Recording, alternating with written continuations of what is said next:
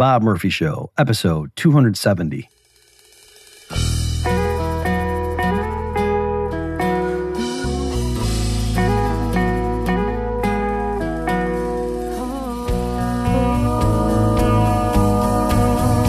There's a tidal wave coming. What you gonna do? Get ready for another episode of The Bob Murphy Show, the podcast promoting free markets, free minds, and grateful souls. It's your source for commentary and interviews conducted by a Christian and economist. Now, here's your host, Bob Murphy.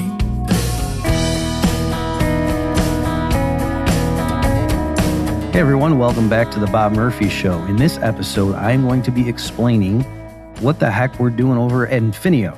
So, some of you may already know this, but there hasn't been an official announcement here on the podcast. I am now, amongst several hats that I wear, the chief economist with the company Infineo. That's I N F I N E O, all lowercase, like E. E. Cummings. And I thought I would take this episode to explain what we're doing over there because it's a good point as we've got some white papers finished. And so now's a good time, I thought, to take a pause and just give an update to you good folks out there in Bob Murphy land. What it is, in a nutshell, is Infineo is marrying whole life insurance with blockchain technology. So, for those of you out there who are familiar with some of my earlier work in the former area, you may want to just skip ahead in this episode because I don't want to leave people behind. So, I want to first, what I'm going to do is explain how you can use whole life insurance policies as cash management vehicles.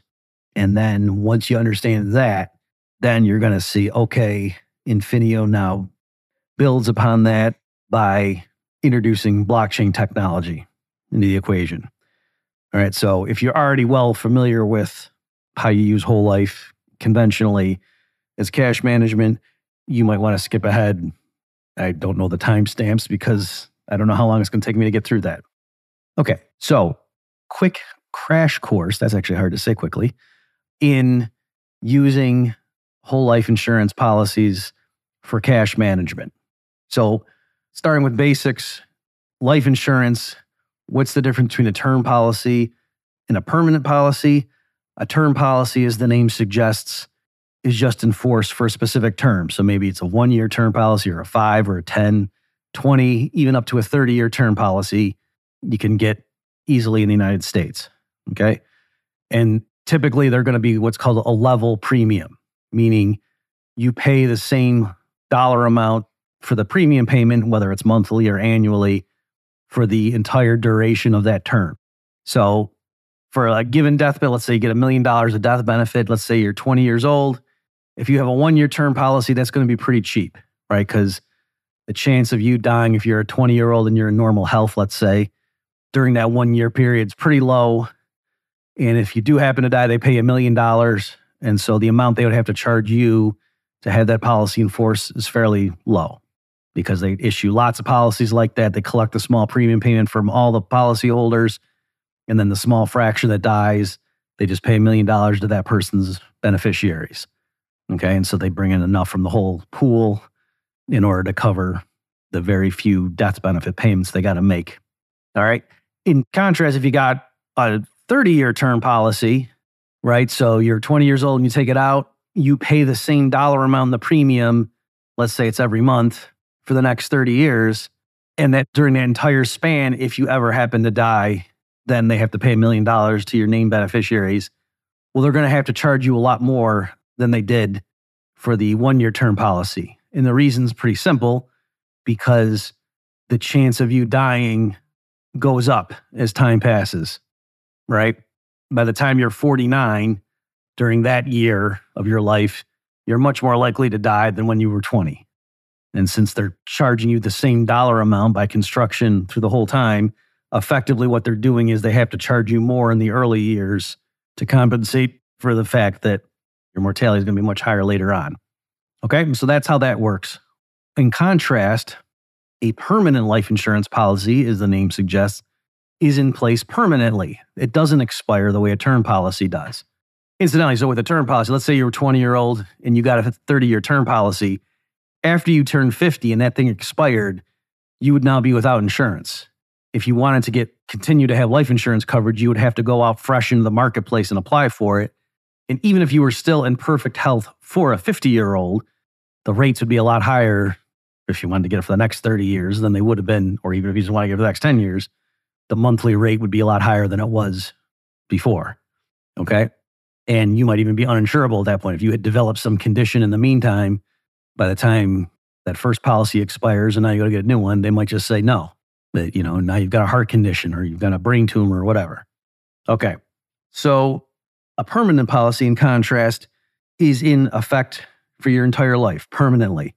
And so that thing, the way it's designed in the United States, the new numbers are that when you take that policy out, you keep making premium payments as long as it's contractually due. And there's different configurations. Some of them, like when you hit 65, then that's the last time you got to pay.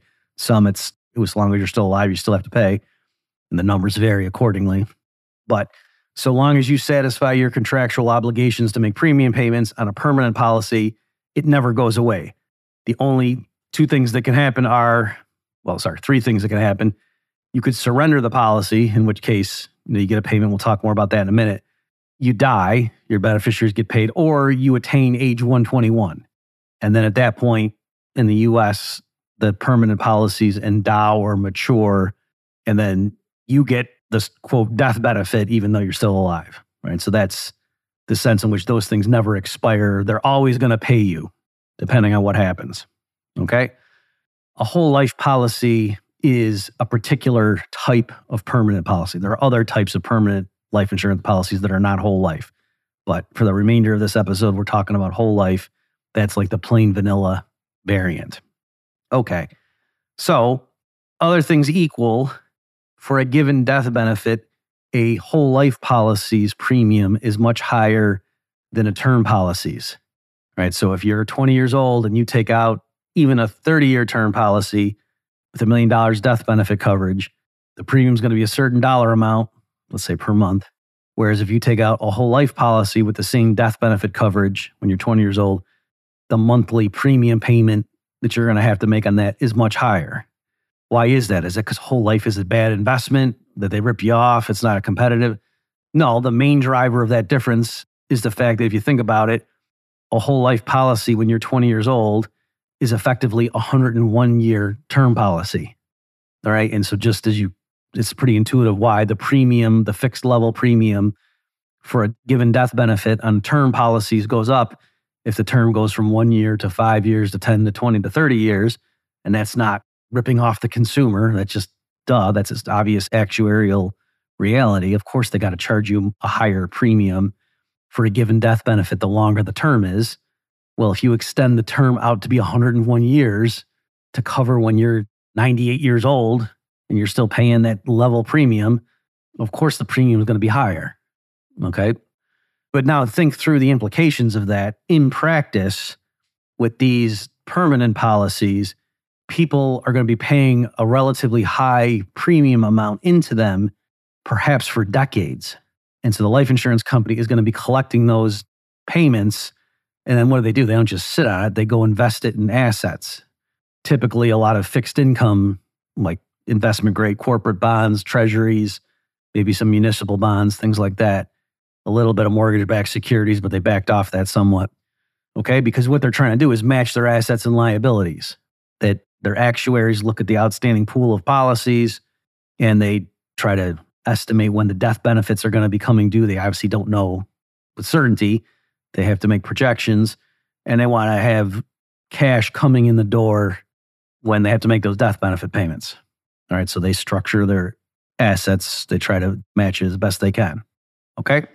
So, in a sense, if you've got a whole life policy and you've been paying into it for years upon years, the life insurance company on its books is holding a bunch of assets, typically bonds, that, if you want to think of it this way, are like earmarked to back up your policy. All right, I'm being a little bit loosey goosey here with it, but I think for our purposes right now, that's okay to think of it like that. So that gives rise to two important features for the policyholder above and beyond what's available with a term policy. So with the term policy, there's nothing wrong with it.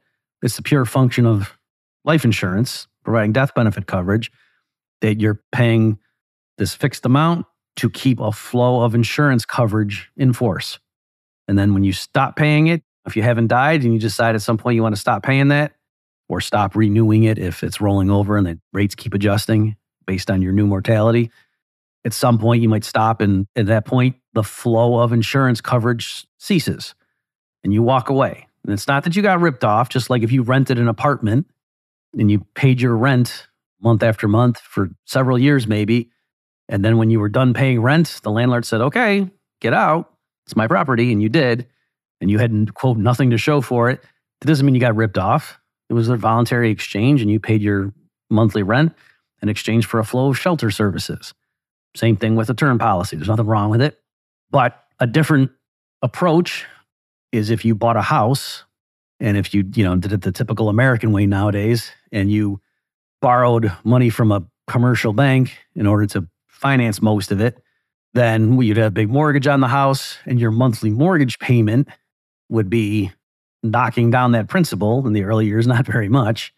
But over time, your monthly quote living payment would be not only providing you a flow of shelter services because you're living in the house, but also you would be building equity. All right. And so at some point, if you decided to walk away from that, depending on the numbers and the situation, you might have, quote, equity in the house that you had built up over time. This isn't my analogy. People use this all the time to try to explain the difference between term insurance and permanent life insurance. So, likewise, with the insurance company, now think back to what I, how I described it you're making premium payments to keep that insurance coverage in force. And they're buying assets on your behalf, as it were. And then, whatever, 15 years into it, you decide, you know what, I don't want to keep doing this anymore. At that point, you can surrender the policy and get what's called the cash surrender value. And so the insurance company will give you a lump sum to just walk away. And they're able to do that because all along they've been building up this portfolio of assets some of which, in a sense, are earmarked to back up your policy. Okay, actuarially speaking. Okay, so now there's that element. So that's not typically available with a term policy, right? You can't, eight years into a term policy that's, let's say, the 20 year term policy, say, you know what, I'm done, but I've paid in a lot in this thus far and I haven't died. So can you give me some of my money back? Like they're going to say, no. Just like you can't say to your landlord, if you're renting an apartment, if you want to break the lease or something, and you're certainly not getting money back there. If anything, they're going to say you're still on the hook, but you get the idea. If you choose not to renew the lease, let's say it's like a one month renewal. Okay, so there's that element. Now there's another twist. Suppose you've been funding that policy for years. There's a sizable, oh, oh, I should mention the cash surrender value. It's not due to whimsy.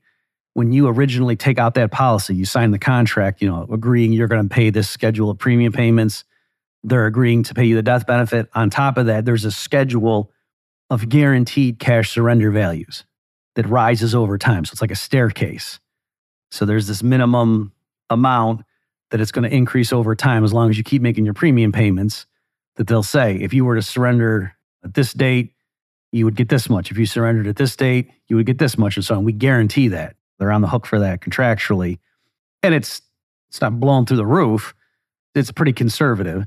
But on top of that, they say, in addition, we're being very conservative in our guarantees because we want to make sure there's no doubt we're going to be able to fulfill those. But in the typical year, because we've been so conservative, we anticipate that our portfolio performance will actually be better than we're modeling or we're projecting. So we think the returns will actually be better. And we think our expenses will be lower. Specifically, we're budgeting to have worse mortality than we actually think will happen. All right. And so that means in a typical year, then in the future, our income will be higher and our expenses will be lower than we're sort of forecasting in this pessimistic scenario or trajectory where we're making these guaranteed minimums to you. Okay.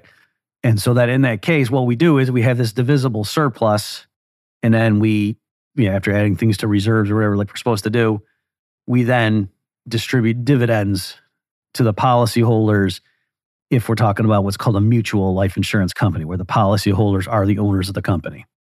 Okay?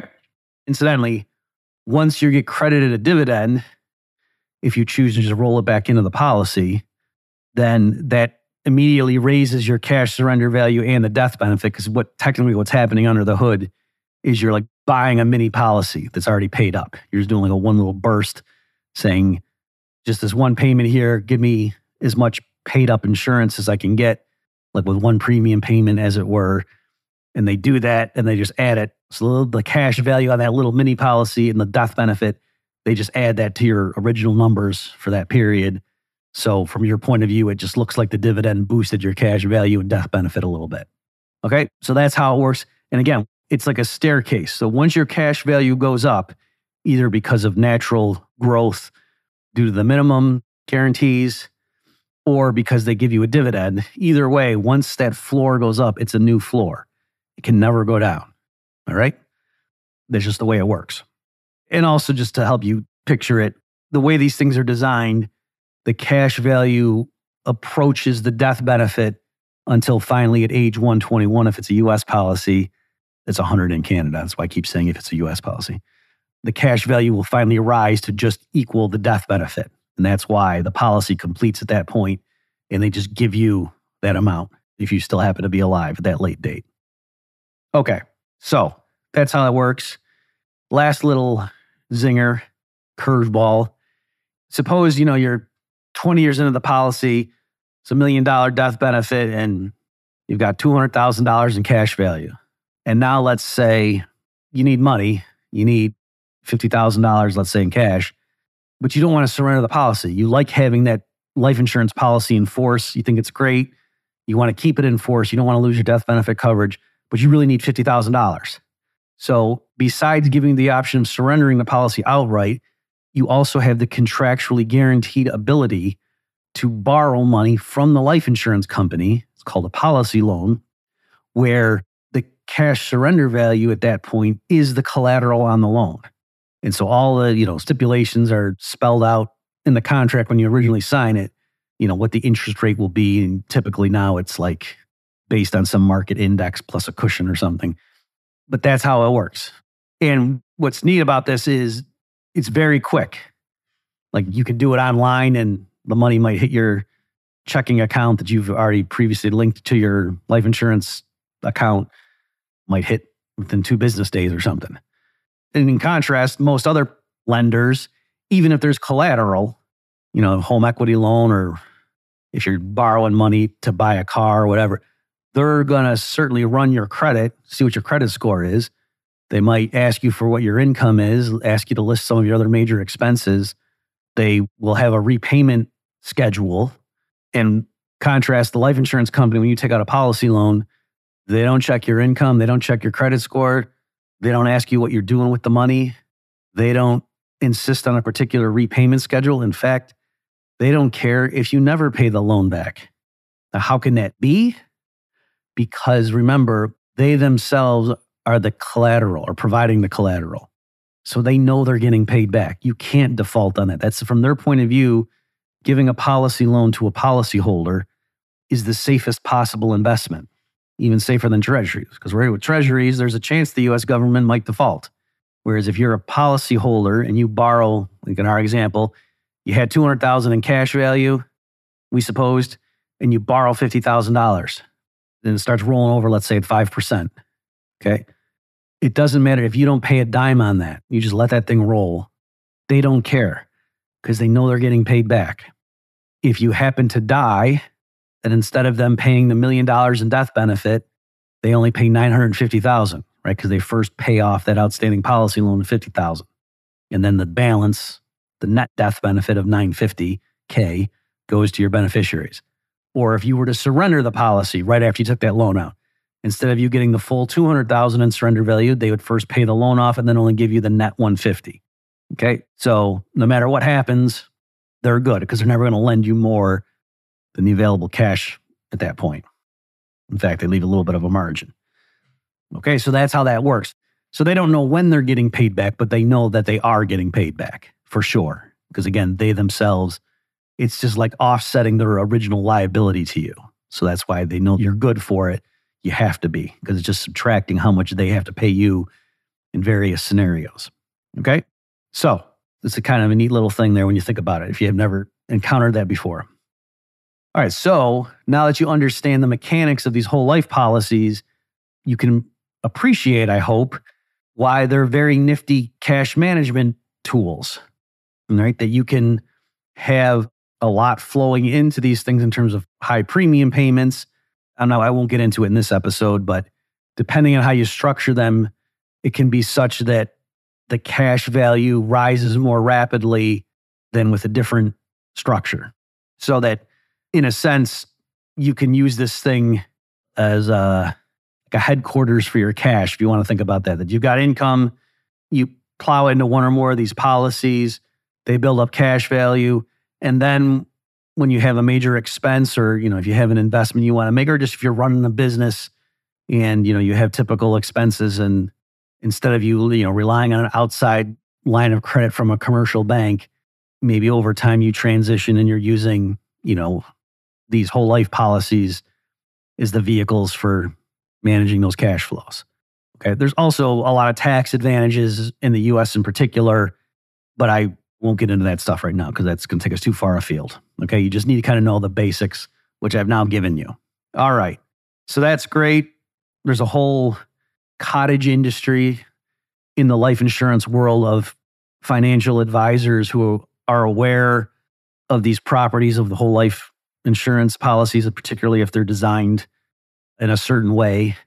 And that's how they explain it to their clients and prospects to say, you know, that you should really look at these things that, yes, they provide death benefit coverage, but they also give you, you know, we might call living benefits. All right. So that's great. There you go. So now what Infineo does, so the founder of Infineo, Cole Snell, this was his idea that he decided, he said, okay, this is great. I know how whole life can be used for cash management there's also all the stuff going on in the world of blockchain technology. So, can we combine those two? And yes, we can. And that's what we're doing at Infineo. And so, Cole recruited me and showed me the benefits of this and you know got me to see that they were serious he's got a world class team and that's why i realized oh this is a team that i want to help too and so that's what we're doing so now let me just explain there's several different avenues we're pursuing. Let me just talk now in the balance of this episode about what we're calling the sound token. And this is what our first white paper talks about. Incidentally, if you want to read the white paper, we have made it available with a link. So the link I will provide if you go to bobmurphyshow.com slash 270, that's slash 270, then you can see the link if you're curious and want to go actually read our first white paper that talks about what I'm going to summarize here in greater detail. Okay, so the basic premise is we are going to collect a portfolio of whole life insurance policies that are designed the way that allows for relatively rapid cash accumulation. And then we're going to place the cash values of that aggregate pool of policies into a bucket, and then we are going to issue digital tokens that are fractional claims on that bucket. That's the idea. And so those tokens, for those of you who know this terminology, they're technically security tokens. All right. And, you know, it's we're all compliant with the SEC and everything as far as that goes. So they're not, you know, unbacked. It's not like Bitcoin. These are digital tokens that entitle the owner to a fractional claim on the underlying pool of real world assets, in this case, whole life insurance policies, and specifically the cash value of them, that component. Okay. So if you just think through the mechanics of that, how does that work? You've got a pool of these policies. So as we've already said, with each individual policy, anytime its cash value increases, it's like a staircase. That's a new floor. It can't go down from that point forward all it can do is continue to go up from that point. So if you've got a pool of such policies, the aggregate cash value will have that same pattern. That anytime it goes up, that's a new floor, it can't go down, and that the aggregate goes up. But what's interesting is, particularly if the age of those policies varies within the pool, the evolution of the aggregate cash value of the whole pool will be smoother than it is for the life cycle of an individual policy. All right. So I didn't talk about this yet. For those of you who are seasoned pros, you already know all this stuff. You'll instantly get what I'm saying. But in case you're new, so an individual whole life policy, I just told you, whatever, 10 minutes ago, that the cash value goes up over time. But what I didn't tell you is typically, and particularly starting at 2009 going forward until very recently, because interest rates were so low, the policies that were issued in that period, the performance early on was very modest. So, in general, it's true that they do poorly early on, and then it's only later in the policy that they do better. But I'm just saying the absolute numbers were particularly bad for policies that were issued during the era of zero interest rates, basically for short term treasuries. In general, regardless of what the absolute level is, the relative performance is that these policies, and when I say performance, what I mean specifically, the metric is if you look at the internal rate of return on the cash surrender value, right? So if you were just looking at this thing in terms of dollars in and dollars out, if you were to have surrendered it or if you want to borrow against it, you know, how, what's the value that they're valuing it at, on their own books that you can borrow against, sort of the appraisal value, if you want to think of it that way, for the purposes of a loan. How does that value increase vis a vis the premium payments you have to make to keep the policy in force and growing? Okay, so you can calculate the internal rate of return at any given point in the policy. And so I'm saying in the early years, it's a low number. And it's only later in the policy that it starts to pick up. So once you get 15 or so years into the policy, again, depending on the company and what we're talking about, but it can be pretty decent. It could be like in the high fours, low fives, which, you know, that's not better than the tech sector or something. But again, consider the safety of it. It can't go down, right? A tech stock might have a few good years, but then it can drop 40% in a day. Whereas that can't happen with these assets. Once they go up and have a new floor, they can't go down. Okay. So to have that kind of a policy that also provides the death benefit coverage. If you happen to die, then you get the full death benefit too, right? So there's a rate of return component for that part as well. But even just looking at the cash value, the fact that it is so safe and it's very liquid, you can immediately borrow against it up to that value. All right. So it's a very interesting type of asset. And the fact that, again, depending on the scenario, it can have for a long stretch of its life an internal rate of return on that cash value component of the high fours or even low fives percent. That's pretty good. Again, especially if you take into account tax considerations, which we won't do it right now. Okay. But like I say, that doesn't happen like that early on. So part of the advantage of dumping these things all into a big pool is that it averages out and smooths out the uneven distribution of returns during the life of an individual policy. All right. And so that means you, as the investor, if you buy these tokens, which we're calling sound tokens because it's a sound asset, you get exposure to a lot of the properties of an individual whole life policy, but it's smoother. Another advantage why would you buy a sound token instead of just buying a conventional policy outright is that your exposure is limited, your commitment is limited, right? If you've got $8,000 right now, and when I explained the properties of these whole life insurance policies, is oh, yeah, that's kind of cool. Let me buy $8,000 worth of that kind of thing. But you can't do that with a real policy, right? You, you're signing up to make a stream of premium payments. And so to say, give me $8,000 of that, it's not like you're buying a stock with an actual policy. That's not how it works. But that is how it works if you want to buy sound tokens. You can say, let me buy $8,000 of sound tokens, whatever their market price is right now. And that's how many tokens I'm going to get. And then you can just hold those things. And it's like now you own a portion effectively of the of this pool that is the cash value of a bunch of whole life policies. Okay. We're also going to mimic the policy loan feature. So here how that works is if you own sound tokens, you effectively pledge them as collateral, and then Infineo will make a loan to you that's comparable to the terms that you would get if you borrowed directly from the life insurance company on the cash surrender value of the underlying conventional policy. All right. So, again, we're trying to mimic a lot of the features, the benefits of owning a whole life policy while avoiding some of the frictions. Okay. So, I've already mentioned one of the benefits was vis a vis a conventional policy is the limited commitment.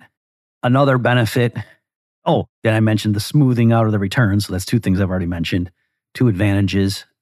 Another one is that you may have reached the limits of your insurance, insurability, right? So let's say you're a US citizen and you like having whole life policies, but maybe you're uninsurable. You got a medical condition, or maybe you're in perfect health, but you've already taken out a bunch of conventional policies and the underwriters say that's as much life insurance as you can get.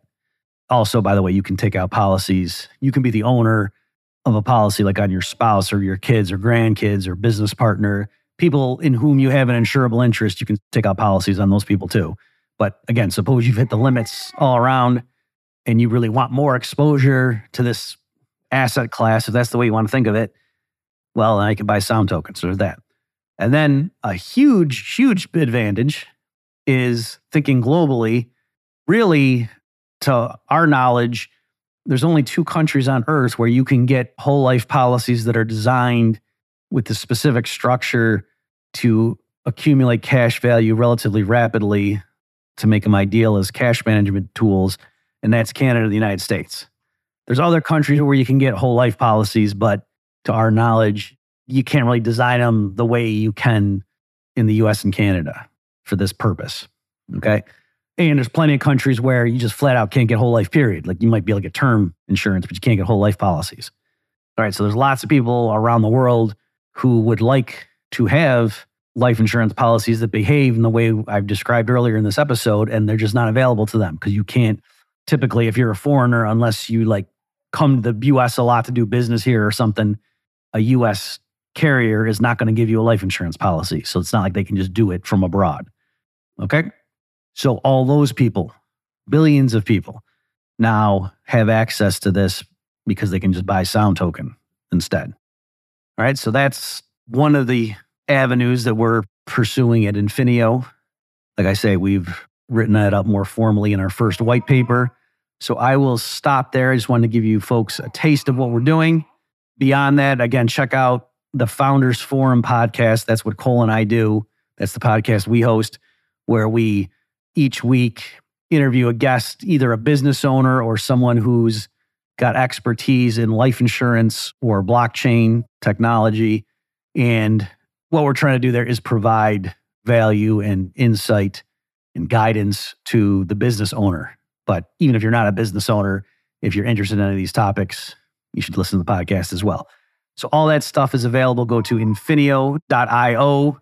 I will provide links to everything so you don't have to remember. Just go to bobmurphyshow.com slash 270 and also, again, if you want to read the white paper describing the mechanics of sound token to give a little bit more of the theory of it, go to bobmurphyshow.com slash 270 and you will see the special link just for the Bob Murphy Show listeners. Thanks, everybody, and I'll see you next time.